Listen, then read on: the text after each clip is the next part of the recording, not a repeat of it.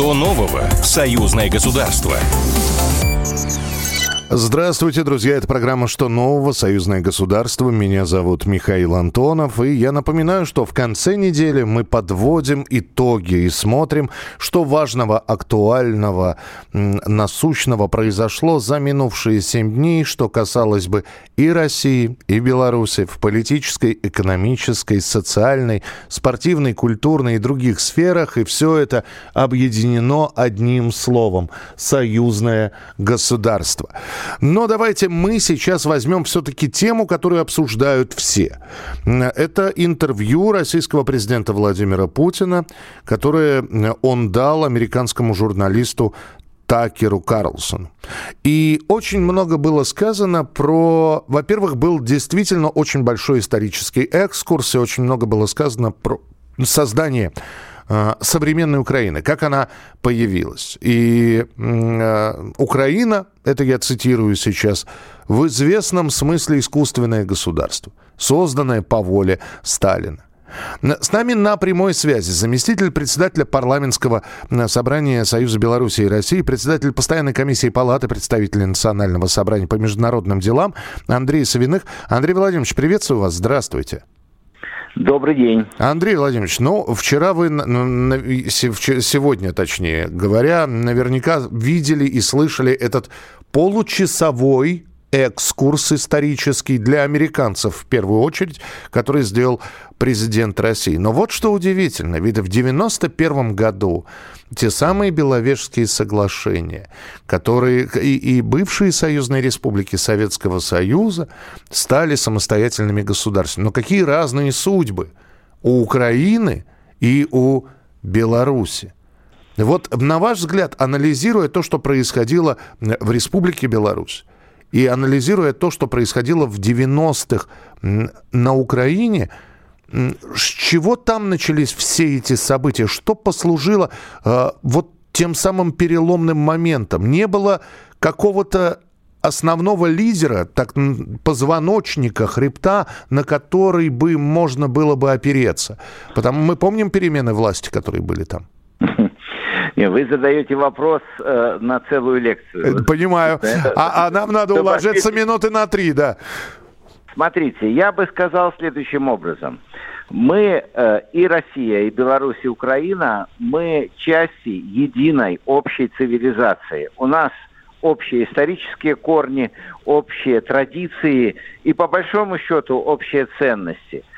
Беларусь пошла именно по пути укрепления этого цивилизационного единства и обогащ... взаимного обогащения. Русский язык стал государственным в Республике Беларусь. При этом никто никогда не ограничивал развитие белорусского языка.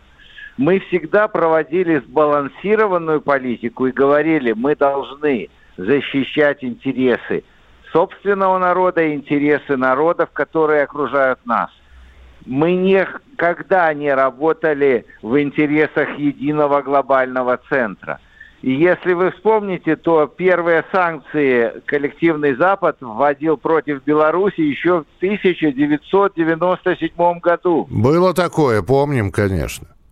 И вот отсюда и э, работает эта система. Мы всем создавали у себя на нашей территории благоприятные условия для жизни это именно то, что э, обеспечивалось и уставом Организации Объединенных Наций, ну и, собственно говоря, нашими славянскими традициями. И это же было, Андрей Владимирович, раздражителем серьезным.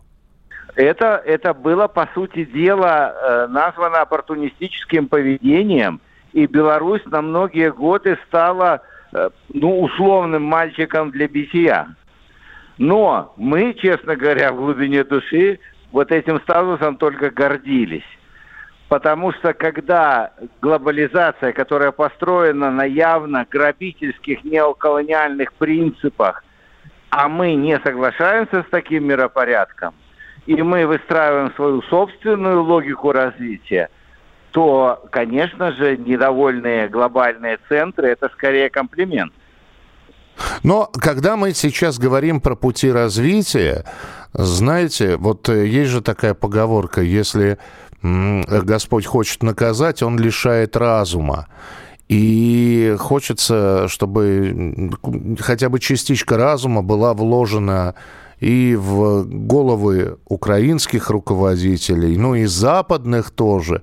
Но такое ощущение, что это все всем выгодно. Что будет дальше, на ваш взгляд? И, и вот это вот интервью, которое мы обсуждаем, Андрей Владимирович, оно как-то сдвинет эту гору э, или нет? Понимаете, вот э, интервью чувствуется, что э, Владимир Владимирович Путин человек, который полностью владеет стратегической инициативой, он прекрасно понимает все процессы, которые происходят. Он дает информацию американскому обществу. Это был разговор прежде всего с американским или западным обществом. Э, там много информации, которая для нас понятна и очевидна. Я бы сделал вывод, если немножко абстрагироваться э, от интервью, а в целом посмотреть на ситуацию в мире, я думаю, что развитие многополярного мира продолжится. Это будет очень болезненный процесс. Никакого ну, здравого смысла со стороны правящих кругов стран коллективного Запада ожидать не приходится. Почему? Потому что они, по большому счету, не представляют страны. Это глобальные корпоративные олигархические структуры. Они озабочены только своим благосостоянием.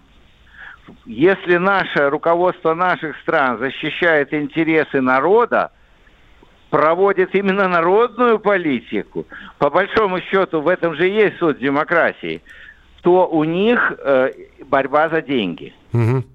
Поэтому здесь, к сожалению, э, этот процесс должен быть доведен до конца. Это формат онтологического конфликта. Э, или игра с нулевой суммой, это когда кто-то должен проиграть. Я убежден, что проиграет вот этот глобальный гегемон, который построил неоколониальный несправедливый мир. В этой формуле выигрыша и проигрыша слово «переговоры», а, которое было произнесено за двухчасовое интервью, раз десять, наверное, оно может сыграть свою роль или, или нет? Я думаю, здесь надо понять, интервью адресовано э, общественности этих стран, людям, которые являются точно такими же заложниками этих олигархических структур. Это слова, которые, вот переговоры, они показывают, что мы не настроены на конфликт. Мы как раз-таки хотели найти э, возможности, пути для урегулирования.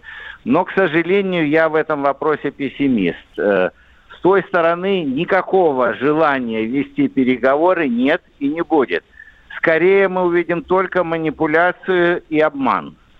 Ну, собственно говоря, Владимир Владимирович несколько раз инсектировал э, внимание именно на вот этой э, особенности. Ну, э, наверное, если посмотреть на историю США, это действительно будет подтверждением.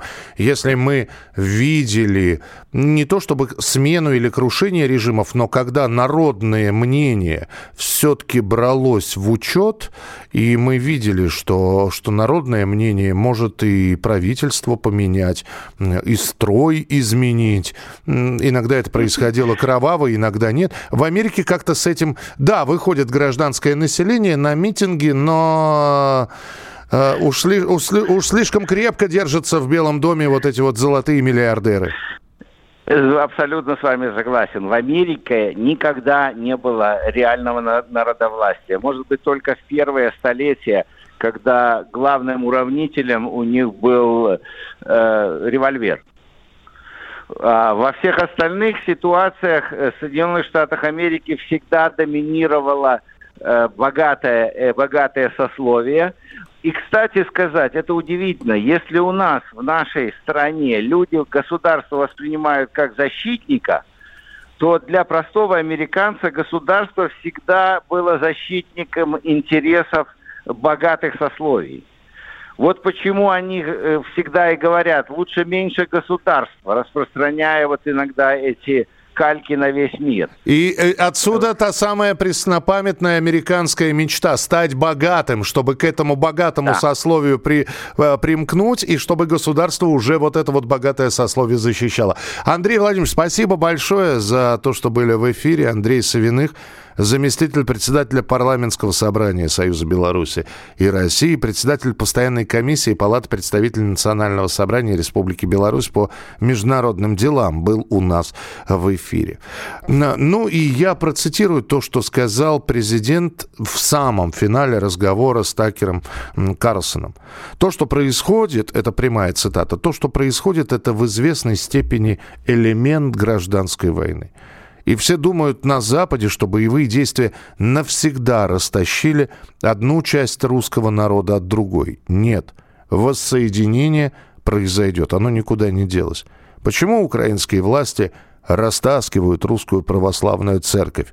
Потому что она объединяет не территорию, а душу, и никому не удастся ее разделить. Конец цитаты. Интервью Владимира Путина Такеру Карлсону, я думаю, будет еще обсуждаться, много обсуждаться. Ну а мы ровно через неделю встретимся и станем, в свою очередь, обсуждать события, которые происходят в России, которые происходят в Беларуси, которые происходят в союзном государстве. И все это в нашей передаче «Что нового? Союзное государство». Программа произведена по заказу телерадиовещательной организации Союзного государства.